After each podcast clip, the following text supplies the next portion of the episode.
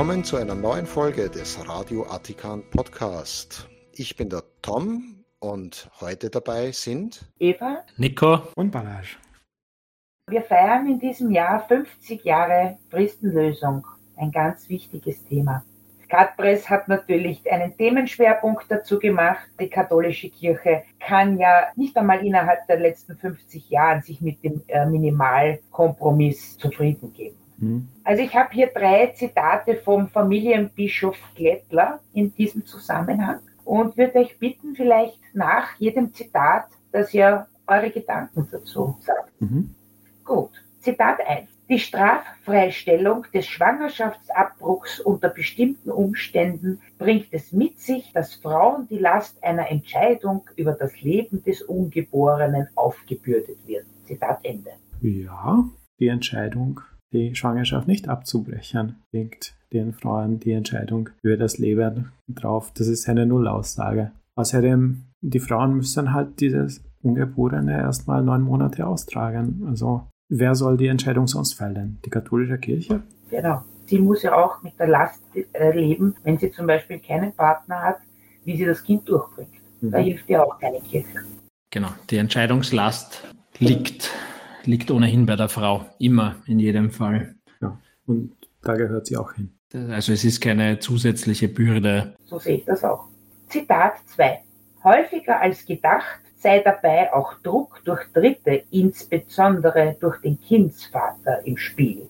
Und er verweist in dem Zusammenhang auch auf internationale Studien. Jetzt kennen wir die Studien natürlich nicht. Es kann durchaus sein, dass Druck ausgeübt wird. Druck wird in dieser Frage wahrscheinlich, wenn sich die Frau mitteilt, von verschiedenen Seiten ausgeübt, sowohl was das Behalten als auch das Nichtbehalten möglicherweise betrifft. Und das ist sicher für Frauen eine unheimlich belastende Situation, bei der jede Form der Hilfe angemessen scheint, um, um diese Entscheidung halt sinnvoll und, und rational zu erleichtern. Mhm. Aber es sagt ja auch niemand, es wischt ja auch niemand beiseite oder es mit dem Argument, dass das eine leichte Entscheidung wäre. Natürlich ist die Entscheidung schwierig oder kann die Entscheidung schwierig sein, mhm. auch wenn ich Fälle kenne, bei denen die Entscheidung äh, leicht gefallen ist. Aber das bestreitet keiner. Aber das hat mit der Straffreiheit per se nichts zu tun.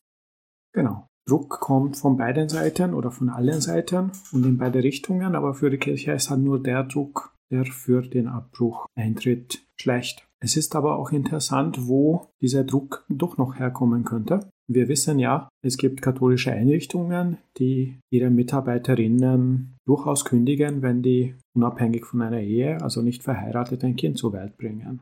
Heißt, es kann einer Frau mitteilbar von der katholischen Kirche der Druck aufgebürdet werden, dass sie sich für einen Schwangerschaftsabbruch entscheidet, um ihren Job bei einer katholischen Einrichtung behalten zu können. Das hat der Herr Bischof nicht zu Ende gedacht. Aber so ein Fall ist zum Beispiel erst heuer in einer katholischen Schule in den USA passiert. Ja, gut, dann kommen wir zu Zitat Nummer drei. Es ist fundamentale Aufgabe des Staates, das Leben zu schützen, in letzter Konsequenz auch mit Strafbestimmung. Dennoch gehe es der Kirche nicht um Strafandrohung, sondern um den Ausbau von Unterstützungsleistungen. Ja, da führt der Herr Bischof natürlich wieder aufs falsche Gleis. Also an dem Satz ist rein inhaltlich nicht viel auszusetzen. Es ist tatsächlich eine fundamentale Aufgabe des Staates, das Leben zu schützen und in letzter Konsequenz auch mit Strafbestimmungen. Das ist richtig. Und ich glaube ihm sogar den zweiten Teil, dass es der Kirche primär nicht um Strafandrohungen geht, weil ich unterstelle sogar der Kirche, dass sie das lieber ohne Strafandrohung äh, gerne aus freien Stücken die Entscheidung zur Nichtabtreibung gefällt wird. Aber das hat trotzdem mit der Diskussion um die, die, die Fristenlösung und Straffreiheit im Kern nichts zu tun. Das sind Voraussetzungen, die bekannt sind, über die dann eben diskutiert und im Fall der Fristenlösung anders befunden wird. Das ist ja das Wesen dieser Bestimmung, dass darum diskutiert wird und die Diskussion dreht sich genau immer um diese Fragen. Aber ich kann ja nicht mit den Prämissen der Diskussion ein Ergebnis der Diskussion begründen. Also das geht sich bei mir logisch nicht ganz aus. Und es ist halt auch so, dass ungefähr ein Drittel bis zur Hälfte der befruchteten Eizellen sich nicht vollständig einnisten oder wenn sie sich eingenistet haben, dann doch nicht weiterleben etc. Und Das heißt, wir haben in den ersten Wochen, Monaten der Schwangerschaft sowieso keine Kontrolle darüber, ob ein sozusagen entstandenes Leben, also diese sich multiplizierende Zellenanhäufung, sich wirklich zu einem Menschen entwickelt. Ja. Der Mensch ist ein Mensch ab der Geburt. Unser komplettes gesetzliches System sieht das so. Und es gibt einen Bereich, in dem diejenige, die davon am meisten betroffen ist, eben in dieser Phase, wo es wirklich um einen bewusstseinslosen Zellverfahren handelt, noch die Entscheidung in die eine Richtung beeinflussen kann. Es wäre super, wenn man die Entscheidung in die andere Richtung beeinflussen könnte. Es gibt genug kinderlose Ehepaare, Paare allgemein, genug Frauen, die wirklich verzweifelt versuchen, Kinder zu bekommen und es gelingt ihnen nicht. Leider können wir das in diese Richtung nicht beeinflussen. Ich habe aber überhaupt kein Problem damit, wenn jene, die sich dafür entscheiden, zu dem Zeitpunkt eben kein Kind zu bekommen, einen sicheren Schwangerschaftsabbruch durchführen können. Ja, ich sehe das genauso wie du und ich unterstütze das auch vollinhaltlich. Und ja, das, es bleibt eine schwierige Frage, keine Frage. Und die, die, die Frist ist ja auch nicht leichtfertig irgendwo angesiedelt worden. Mhm. Man, man wird es wahrscheinlich nicht zur Zufriedenheit aller Beteiligten jemals lösen können. Ja, dann werde ich jetzt noch einen kurzen geschichtlichen Abriss bringen, wie es zu der Fristenlösung gekommen ist. Im Juni 1973 klärte die Bischofskonferenz schon im Vorfeld zur damaligen Regierungsvorlage zur Fristenlösung, Zitat, allen Versuchen einer Änderung der Abtreibungsbestimmung gelte es ein unbedingtes Nein entgegenzusetzen. Zu ihrer Eingabe an den Nationalrat verfügten die Bischöfe, man möge fortan in allen Kirchen Österreichs bei den Gottesdiensten Fürbitten zum Schutz des menschlichen Lebens beten. Ja, schön. Ja. Was Sie in Ihrer Kirche machen, ist ja Ihre Sache. Sie können ja verfügen, was immer gebetet wird. Es ist immer interessant, wo sie zentral steuern und wo sie dann sagen, na, das betrifft nur die eine lokale Kirche. Also zum Beispiel bei den Sanierungen können sie nicht unbedingt zentral Mittel freimachen. Das betrifft den einzelnen Pfarrer und seine Gemeinde. Aber sie können sagen, wofür in allen Kirchen Fürbitten gelesen werden. Und natürlich der Politik von einer einzigen Religionsgemeinschaft so ein unbedingtes Nein entgegenzuwerfen, und zwar gegenüber jeder Änderung, das ist halt eine ziemliche Übersteigung der Rolle der Kirchen in einem eigentlich säkularen Staat. Und wahrscheinlich würde es heute auch so nicht passieren. Ja, vor allem, wenn Sie das in Ihren Gottesdiensten Ihren Gläubigen erzählen, dann soll das so sein. Schlimm wird es immer dann, wenn Sie sich an die Politik wenden mhm. und das dann für alle, für die gesamte Bevölkerung fordern. Dann hört es auf, lustig zu sein.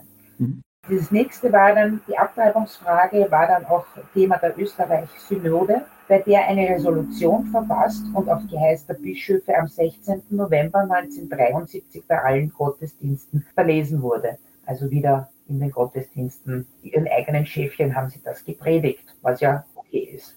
Genau. Das zeigt ihnen natürlich dann auch jedes Mal, sie beten wirklich alle gleichzeitig im ganzen Land für etwas und dann passiert es nicht. Und sie fangen ja. nächste Woche genauso wieder an und eh egal, wir haben es gemacht.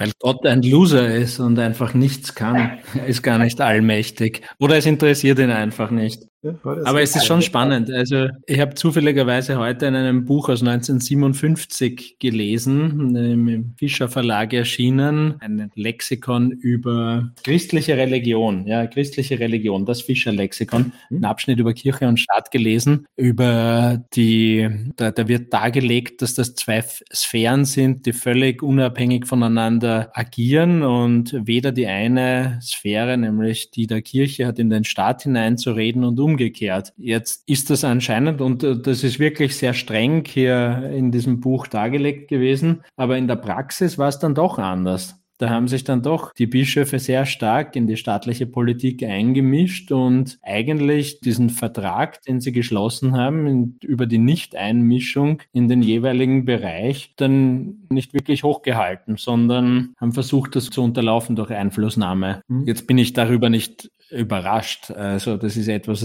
was die ganze Zeit passiert, selbstverständlich. Aber es wird so getan und wurde sehr lang so getan, als wären das zwei Dinge, die nichts miteinander zu tun haben und nicht interagieren. Wein trinken und Wasser predigen. Ja, das zeigt auch gleich das nächste. Äh, einen letzten verzweifelten Versuch unternahm Kardinal Franz König dann am 25. November als er in einer TV- und Radioansprache nochmals darlegte, Zitat, der Mensch kann nicht über das Leben des Menschen verfügen. Das ist interessant, weil der Mensch kann das sehr wohl. Nur halt, das ist einfach nur eine weitere Möglichkeit, die eben aus guten Gründen straffrei gestellt wurde. Sonst, wenn Menschen über das Leben anderer verfügen, wie zum Beispiel in biblischen Zeiten in Form von Sklaverei oder bei der Eroberung und Christianisierung von anderen Gebieten, dann war das plötzlich nicht so ein großes Problem für die Kirche. Ja, da kommt jetzt noch eine ganz andere philosophische Komponente dazu, die vielleicht etwas zynisch und absurd klingt, aber wenn die Frau nicht über das Leben des Kindes verfügen darf, dann darf natürlich auch äh, das Kind nicht über das Leben seiner Mutter verfügen. Mhm. Also das ist, wenn schon, dann reziprok diese Bestimmung und nicht nur einseitig. Genau. Es ist auch interessant, dass damals in einer politischen Frage der Kardinal noch eine TV- und Fernsehansprache halten konnte. Also wenn jetzt sagen wir, das Parlament beschließt, dass Gasheizungen in zehn Jahren nicht mehr eingebaut werden dürfen oder so, dann wird die Installateurvereinigung wahrscheinlich nicht eine Fernsehansprache und eine Radioansprache dazu halten können. Aber offensichtlich ging das vor 50 Jahren noch so, dass der Kardinal gekommen ist, gemeint hat, lieber ORF, würdet ihr das gerne ausstrahlen für mich? Ich möchte da nochmal Stimmung machen gegen etwas, was demokratisch beschlossen wurde. Das gibt es ja heute noch. Also das ist nicht an das an vor 50 Jahren geknüpft, das ist heute noch. Weiters erklärte der Kardinal, die Fristenlösung sei, Zitat, zutiefst gegen eine echte Emanzipation der Frau. Der Experte für die Emanzipation der Frau. Also ein, ja. genau. Es ist so absurd, man weiß nicht, wo man anfangen soll. Genau ein zölibatärer Mann erklärt einer Frau, was, was die Emanzipation der Frau ist. Mhm. Großartig. Also das kann man sich gar nicht ausdenken. Mhm. Ja, aber es ist dann doch anders gekommen. Mhm. Justizminister Christian Broder nahm die schon seit 1954 laufende Arbeit an der Strafrechtsreform auf und verwarf den Entwurf der vorhergehenden ÖVP-Regierung welche zum Thema Abtreibung noch Verhandlungsergebnisse mit der Bischofskonferenz berücksichtigt hatte. Ja, also man merkt, das ist für sie immer noch eine tiefsitzende Wunde, auch nach 50 Jahren. Sie können sich immer noch nicht damit abfinden. Ja, aber leider nicht nur die Kirche kann sich damit nach 50 Jahren nicht, nicht anfreunden und nicht Ruhe geben. Ja, das ist leider auch bei anderen so. Fundamentalistische Christen und rechte Gruppen kämpfen Seite an Seite dafür, Frauen in eine reine Mutterrolle zu drängen und sind weiterhin gegen die Möglichkeit legaler Schwangerschaftsabbrüche. Falls sich jemand jetzt daran stört, dass ich gesagt habe, Christen und Rechte kämpfen Seite an Seite, dann muss man leider dazu sagen, dass genau das jedes Jahr beim sogenannten Marsch fürs Leben passiert. Das schreibt jetzt sogar die katholische Theologin Strube bei katholisch.de mit einem Zitat. Katholischen Lebensschützern falle es sehr schwer, zugleich die Dringlichkeit ihres Themas zu betonen und sich von Rechtsradikalen abzugrenzen. Hm. Auch nichts Neues, würde ich dazu sagen.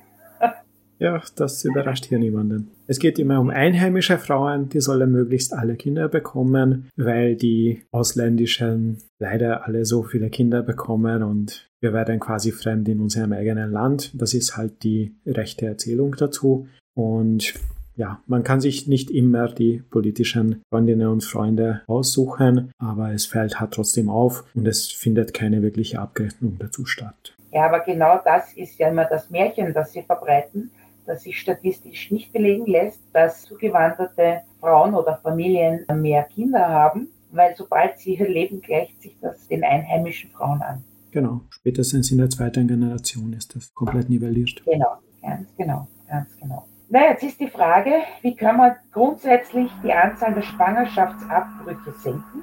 Und da gibt es einige Vorschläge auf internationaler Basis. Erstens Empfängnisverhütung gratis auf Rezept, mhm.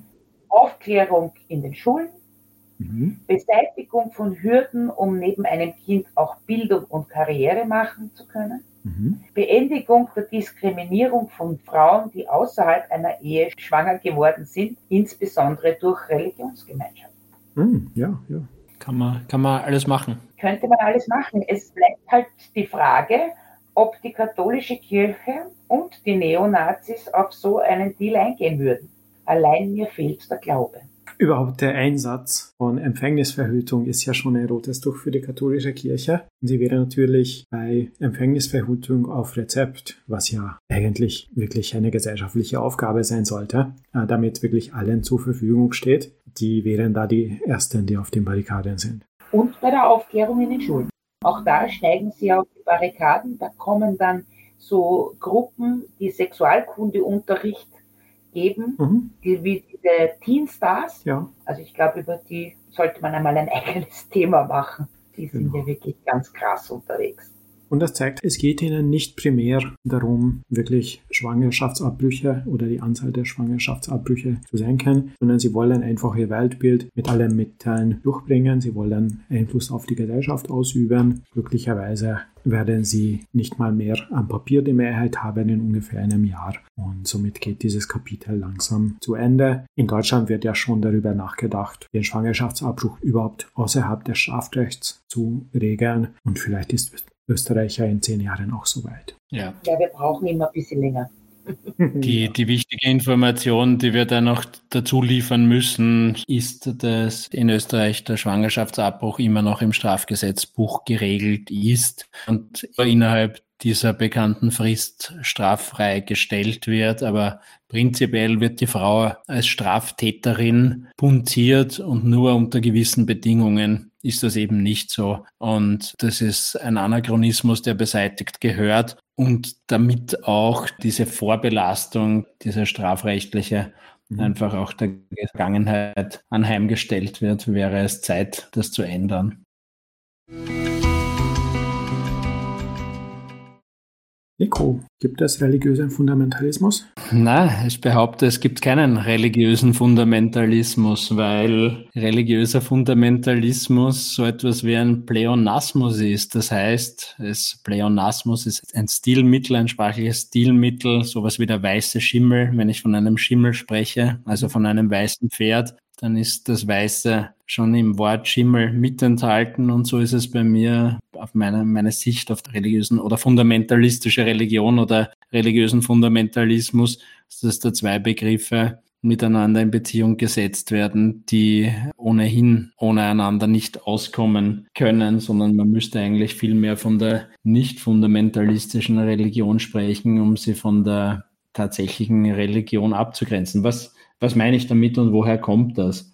Also das Wort Fundamentalismus impliziert ja eine gewisse Kompromisslosigkeit in Glaubensfragen, dass etwas ohne Irrtum festgestellt wird, eine Behauptung aufgestellt wird, die unveränderlich ist, eine unveränderliche Wahrheit wiedergibt und sehr anpassungsresistent ist. Also Religionen zeichnen sich ja dadurch aus, dass sie im Kern ihrer Glaubenslehre Behauptungen aufstellen, die eben geglaubt werden müssen, die unveränderlich sind, die Wort Gottes sind, äh, die offenbart wurden und deswegen auch nicht in Frage gestellt werden können. Und dieser, dieser Fundamentalismus dieser Religion, der ist eigentlich im Kern einer Religion beheimatet und was wir hier in, und die Religionen, mit denen wir es zu tun haben, die entspringen ja alle aus dem Nahen Osten, die die nach Europa gekommen sind, sind ja schon vielfach gezähmte,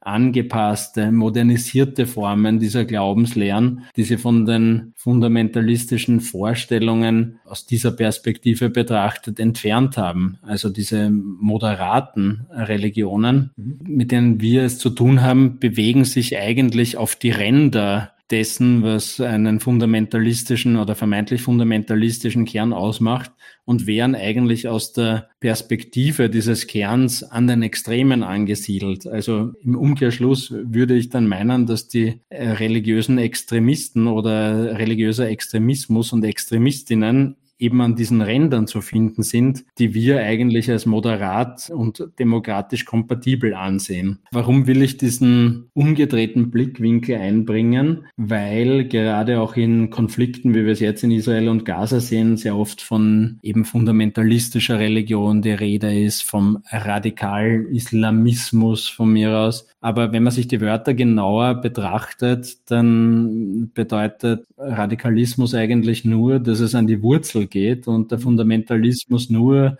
dass es hier eine gewisse Kompromisslosigkeit eben gibt und Unveränderlichkeit in den Glaubensfragen.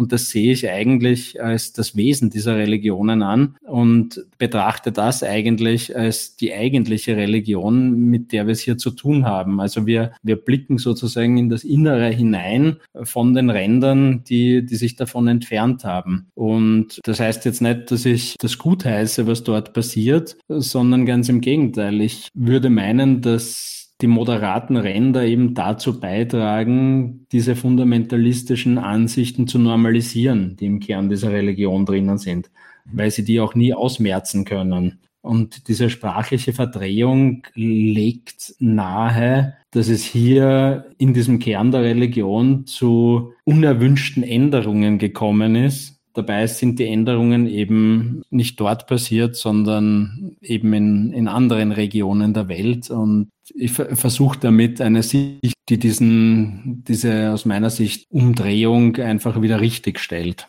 Aber das kann man natürlich auch anders sehen. Mhm. Ich stelle mich damit natürlich gegen den Sprachgebrauch, der weithin verbreitet ist. Ich kann das gut nachvollziehen. Ich würde vielleicht noch hinzufügen, dass es aus meiner Sicht sehr häufig so ist, dass man aus diesem sehr reichen und durchaus intern widersprüchlichen Glaubensschatz einer konkreten Religion, der man halt nun mal angehört, die Dinge aussucht, die das ermöglichen, was man gerade machen will. Also wenn man friedlich eingestellt ist, dann wird man die friedensbejahenden Zitate auswählen. Wenn man meint, na, aber den Juden müssten wir doch etwas wegnehmen, dann sucht man sich die dazu passenden Zitate aus. Und es gibt auch den Aspekt, was ignoriere ich von den Glaubensvorschriften. Also ich habe mal eine ja. Statistik gelesen, in Österreich und Deutschland trinken 50 Prozent der muslimischen Männer Alkohol gelegentlich. Also die lehnen es nicht komplett für immer ab. Der Prozentsatz überrascht mich eigentlich in, seinen, in seiner Niedrigkeit. Hätte ich, hätte ich fast mehr erwartet. Und ja, irgendwann ist es Alkohol, irgendwann ist es, na, wir steinigen die Nachbarin, die geschieden ist, doch nicht, obwohl es eigentlich Vorschrift wäre, etc.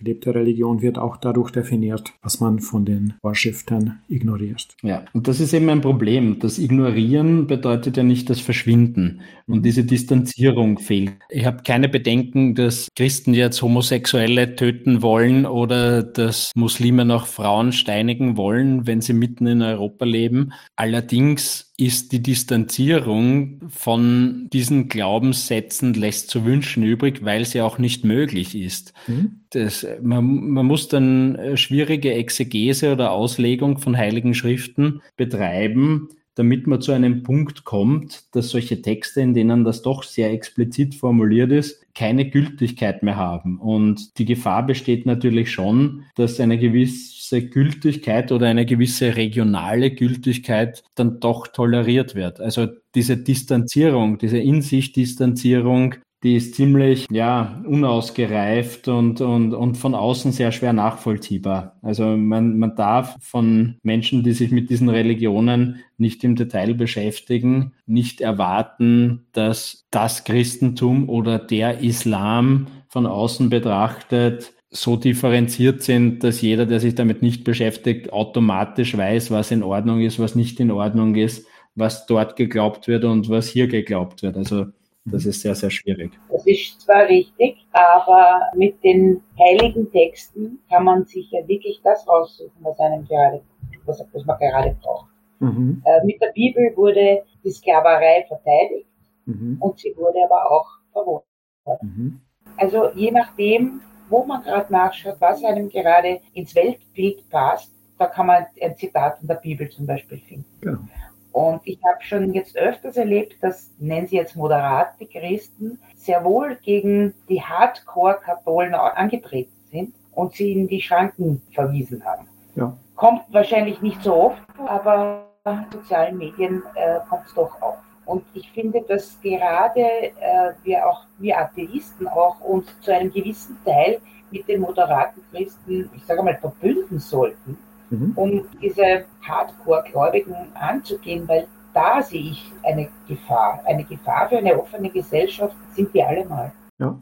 Also ich bin mir nicht sicher, ob die säkularen, nennen wir es mal säkularen Christen und äh, moderaten Christen sich sozusagen mit den nichtgläubigen säkularen verbünden sollten. Ja, in, in Sachfragen natürlich, aber wir müssen die Moderaten schon sehr dazu drängen, dass sie diese Grenzziehungen glaubwürdig und irreversibel durchführen. Wie das gelingt und wie das durchzuführen ist, weiß ich nicht. Aber beim Christentum mache ich mir jetzt etwas weniger Sorgen als beim Islam. Also der, der scheint, der ist, der ist uns näher, das verstehen wir auch äh, traditionell besser. Aber wie eine IGGÖ in Österreich dieses islamische Glaubensgemeinschaft versteht und sehr viele Strömungen unter einem Dach vereint, glaubwürdig von der arabischen Welt distanziert, überhaupt in einer Art und Weise, dass man davon ausgehen darf, dass Saudi-Arabien mit Tötungen und Köpfungen einen nennenswerten Einfluss in diese Richtung sehe ich hier nicht und eine nennenswerte Distanzierung sehe ich eigentlich auch nicht. Also ich weiß nicht, wie sehr man Moderate im Land stärken muss, damit sie in der Hinsicht überhaupt etwas bewegen kann.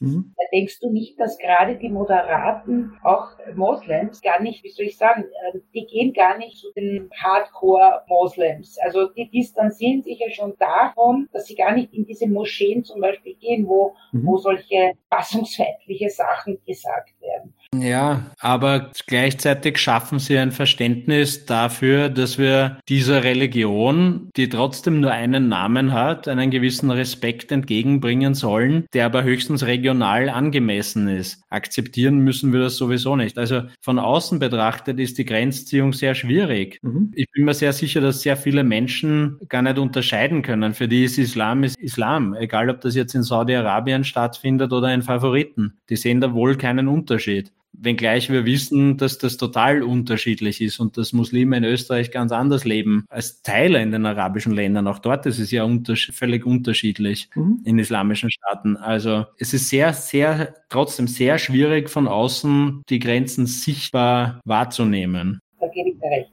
Da gebe ich dir absolut recht. Ja. Es gibt Beispiele für die Zusammenarbeit von säkularen und moderat christlichen Gruppen in den USA. Zum Beispiel gab es einen Bericht zu den Gefahren für die Demokratie durch den christlichen Nationalismus. Das haben tatsächlich universitäre Einrichtungen sowohl von christlichen als auch von atheistischen Gruppen zusammen entwickelt. Also es gibt diese Zusammenarbeit und in Österreich, solange es nicht möglich ist, eine eigene Religionsgesellschaft für die liberalen, aufgeklärten Musliminnen und Muslime schaffen, sollte es zumindest andere zivilgesellschaftliche Zusammenschlüsse geben, die halt auch deklarieren, ja, wir sind Muslime, wir sind Musliminnen, wir leben unseren Glauben, wir glauben an einen friedlichen Islam, wir distanzieren uns von Gewalt und Missionierung und gewalttätiger Missionierung und wir fühlen uns von dieser EGGÖ nicht vertreten. Und mit so einer Gruppe ja. können wir zusammenarbeiten.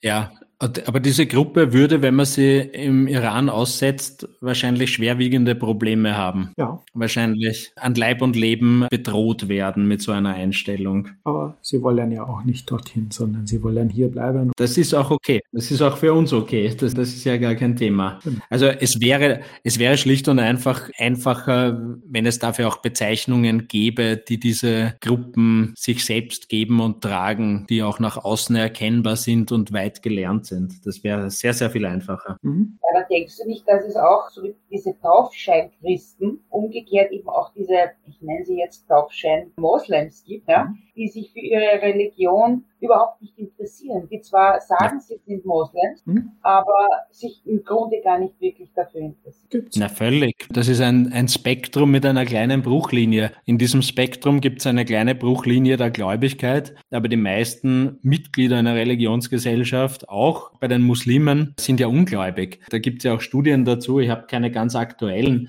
aber das ist weit unter der Hälfte. Bei der katholischen Kirche in Österreich wissen wir es, das ist ein ganz kleiner zweistelliger Prozentsatz, wenn überhaupt noch, der regelmäßig in die Kirche geht und wirklich so etwas wie gläubig ist und der Rest ist Kulturchristentum. Und so verhält sich es in den anderen Religionen auch. Wir kennen das ja auch aus dem Judentum, das ja gleichzeitig Religion und auch irgendwie Ethnie ist, aber Ethnie, die eine gewisse Kulturverbundenheit auch hat und Traditionen pflegt mit religiösem Hintergrund, obwohl sie selbst völlig säkular und ungläubig sind. Also das, das haben wir natürlich in jeder großen Religion. Und da sehe ich aber trotzdem kritisch, ja. Ich sehe das von Traditionen eher unkritisch, aber ich sehe die Normalisierung durch diese moderate Form der Nichtgläubigkeit einfach kritisch. Also da würde ich mir auch mehr Binnendistanzierung wünschen. Übrigens auch beim Katholizismus, also nicht nur, nicht nur bei Muslimen. Also das wäre auch wichtig, dass die, die katholische Kirche da auch oder die, die Mitglieder da auch selbst nicht alles so hinnehmen, was da passiert. Das geht mich zwar überhaupt nichts an, aber notwendig wäre es schon. Und viele machen das halt einfach nicht und treten dann aus. Ist auch okay. Also es hat ja einen guten Grund, warum die, die Anzahl der, der Katholiken in Österreich bald unter 50 Prozent sinken wird und nie wieder ansteigen wird. Ja, aber ich denke halt, eben diese Katholiken oder eben nicht wirklich gläubigen Moslems, die interessiert es überhaupt nicht, was die Kirche sagt. Sie treten vielleicht nicht aus. Im Islam kannst du sowieso nicht wirklich austreten. Sie sind halt dabei, weil vielleicht, ja, will man doch noch das Kind taufen lassen oder will man in Weiß heiraten oder was auch immer. Mhm. Oder vielleicht kriegt man dann leichter eine Anstellung in einem katholischen Kindergarten oder was auch immer. Nur sie mhm. gläubig sind sie nicht. Ja. Und die gibt dass sie sich nicht dafür interessieren, können sie sich auch nicht davon distanzieren, weil sie sich dafür, wie Sie sagen, weil sie gar nicht wissen, was abgeht, weil sie sich nicht ja. dafür interessieren. Mhm. Aber das ist schlecht und davon profitieren ja, ja die Glaubensgemeinschaften. Ja, also von dieser, von dieser Ignoranz äh, profitieren sie ja total. Ja, genau, das stimmt. Glücklicherweise sind wir da, um Leute über Religion aufzuklären von außen. Ja, genau.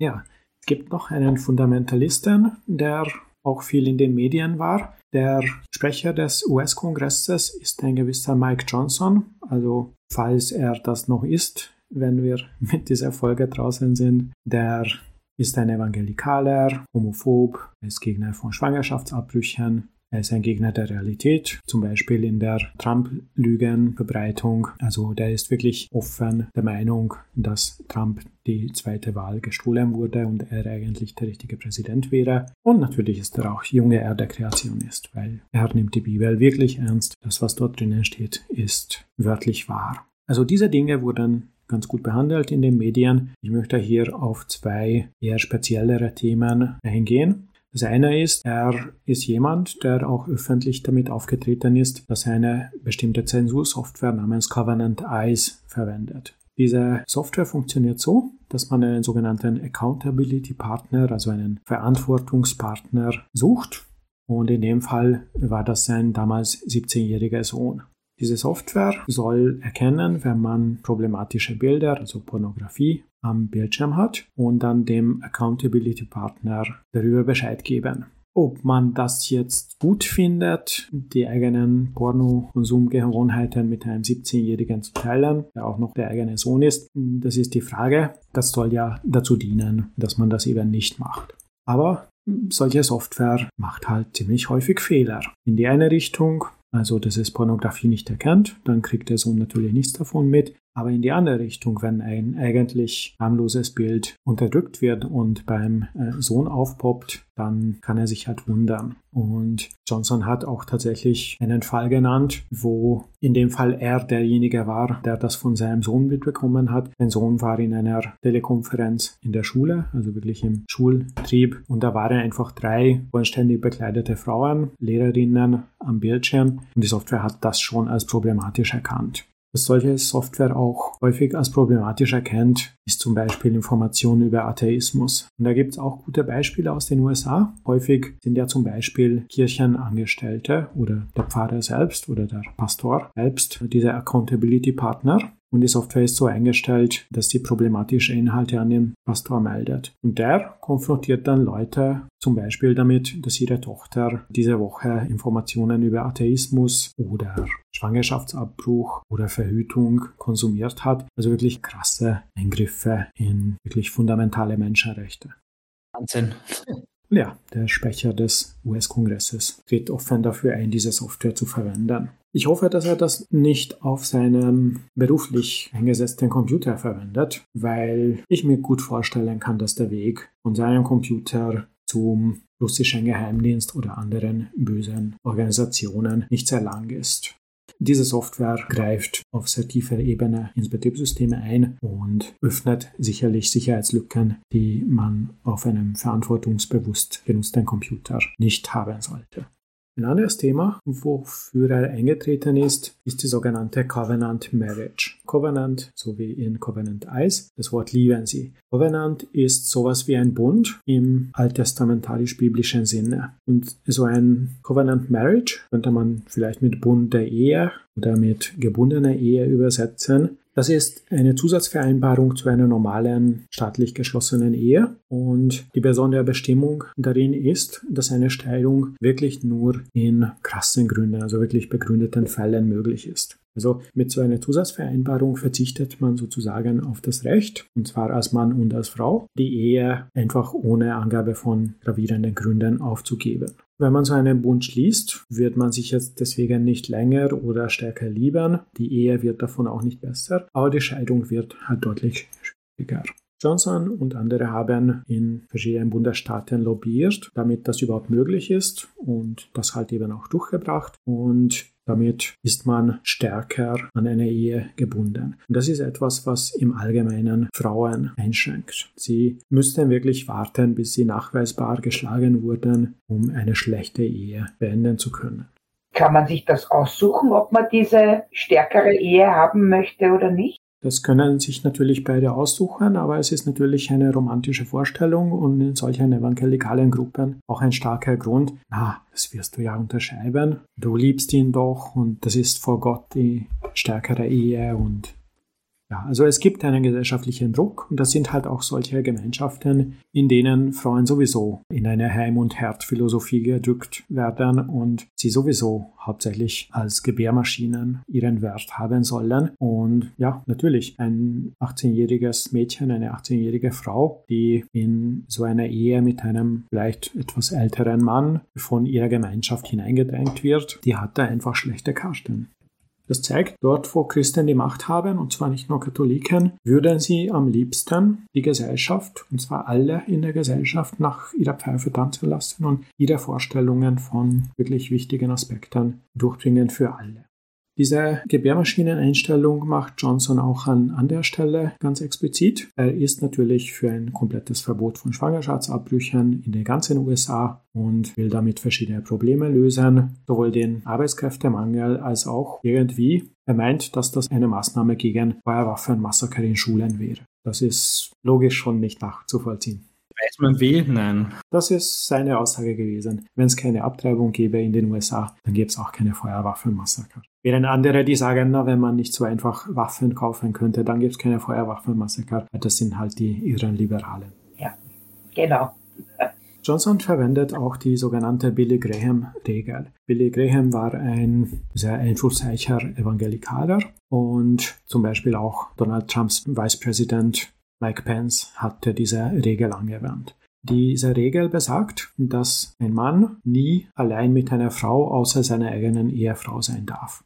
Und die Evangelikalen sehen das auch als eine sinnvolle Möglichkeit an, solche Situationen zu vermeiden, in denen quasi ungewolltes Begehren oder dessen Anschein entstehen kann. Es hört sich zuerst mal gar nicht so schlimm an, nur hindert das in einem Umfeld, das Männer ins Zentrum der Funktionen und der politischen Macht positioniert, Frauen überhaupt am Fortkommen. Also eine Frau kann viel schwerer eine Beraterin oder Ratgeberin eines solchen Politikers werden, wenn es einfach nicht möglich ist, wenn er nicht bereit ist, mit ihr allein in einem Raum zu sein. Und ja, das ist eine ziemliche Einschränkung im Alltag und es geht auch wieder in so einem Umfeld gegen Frauen. Ich hätte noch eine Anmerkung zur Evolutionstheorie. Es ist wirklich erschreckend, dass es heute immer noch äh, junge Erde-Kreationisten gibt. Also zur Information, das sind die, die die Bibel wörtlich auslegen und davon ausgehen, dass die Erde tatsächlich in sechs Tagen, weil am siebten Tag hat er ja geruht, also in sechs Tagen erschaffen wurde. Und gerade diese wörtliche Auslegung der Bibel steht in jeder Hinsicht und im krassesten Widerspruch zu jeder wissenschaftlichen Erkenntnis, die man heute hat. Abgesehen von den zeitlichen Dimensionen, also Tage versus Milliarden Jahre, passt auch die Reihenfolge nicht mit der machbaren Wirklichkeit. Sterne sind jünger als die Erde. Aha, interessant, wussten wir noch nicht. Die These, alles wäre innerhalb von sechs Tagen entstanden, lässt sich, außer in einem Buch, an der Wirklichkeit auch nicht ablesen, nicht messen, nicht erkennen, gar nichts. Da gibt es also kein einziges belastbares Argument. Falls jemand also in einer Diskussion mit einem junge Erde Kreationisten oder generell mit einem Kreationisten gerät, der beginnt die Evolutionstheorie zu kritisieren, nicht darauf einlassen, sondern um einen einzigen Beleg für das Gegenargument bitten, wie zum Beispiel, aha, du sagst also, so wie die Bibel sagt, alles ist in sechs Tagen entstanden. Dadurch möchtest du die Evolutionstheorie zu Fall bringen. Das ist nett von dir, aber was hast du denn für Belege? Oder hast du wenigstens einen einzigen Beleg? Oder warum denkst du, ist deine Position auf Augenhöhe mit der Evolutionstheorie? Und da kommt dann entweder Rumgeheule oder Beleidigungen, aber was ich in den 20 Jahren, wo ich das jetzt mache, nie bekommen habe, ist ein Beleg. Und damit endet die Diskussion dann meistens. Und die Freundschaft auch. Sehr freundlich, aber sie endet.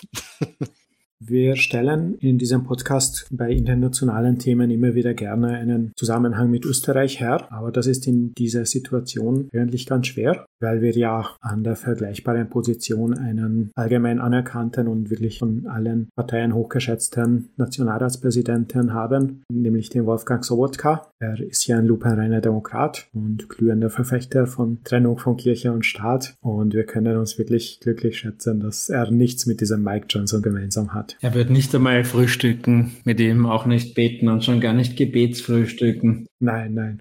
Ja.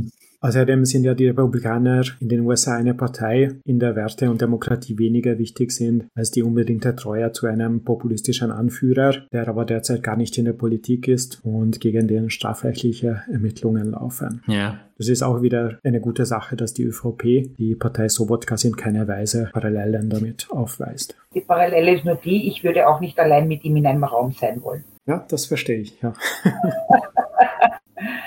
Ich würde als Mann auch nicht alleine mit ihm in einem Raum sein wollen. Mhm. Die Evolution dieses Podcasts tritt in die nächste Phase. Wir sind nämlich für heute fertig. Vielen Dank fürs Zuhören.